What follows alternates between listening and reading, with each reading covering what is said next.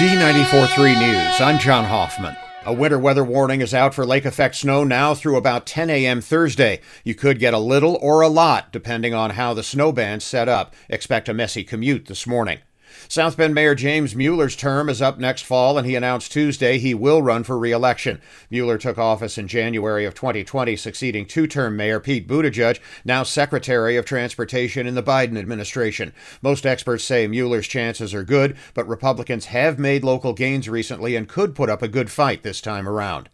Also back in the political ring, former President Donald Trump, who announced last night he is a candidate for the Republican nomination in 2024. He will likely have opposition, possibly from Florida Governor Ron DeSantis, perhaps others as well.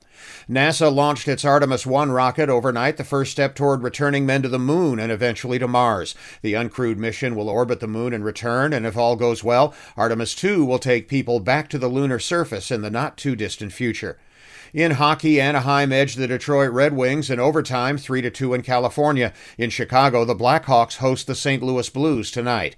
College basketball, Michigan State down 4th-ranked Kentucky and Indianapolis 86-77 in double overtime. 6th-ranked Kansas beats 7th-ranked Duke 69-64. Tonight, the Notre Dame men and women are both in action. The men host Southern Indiana at 8 in Purcell Pavilion. The women play at Northwestern.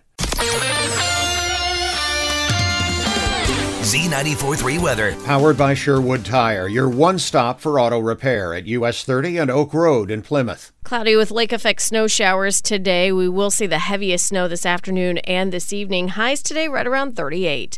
I'm meteorologist Carrie Pujo.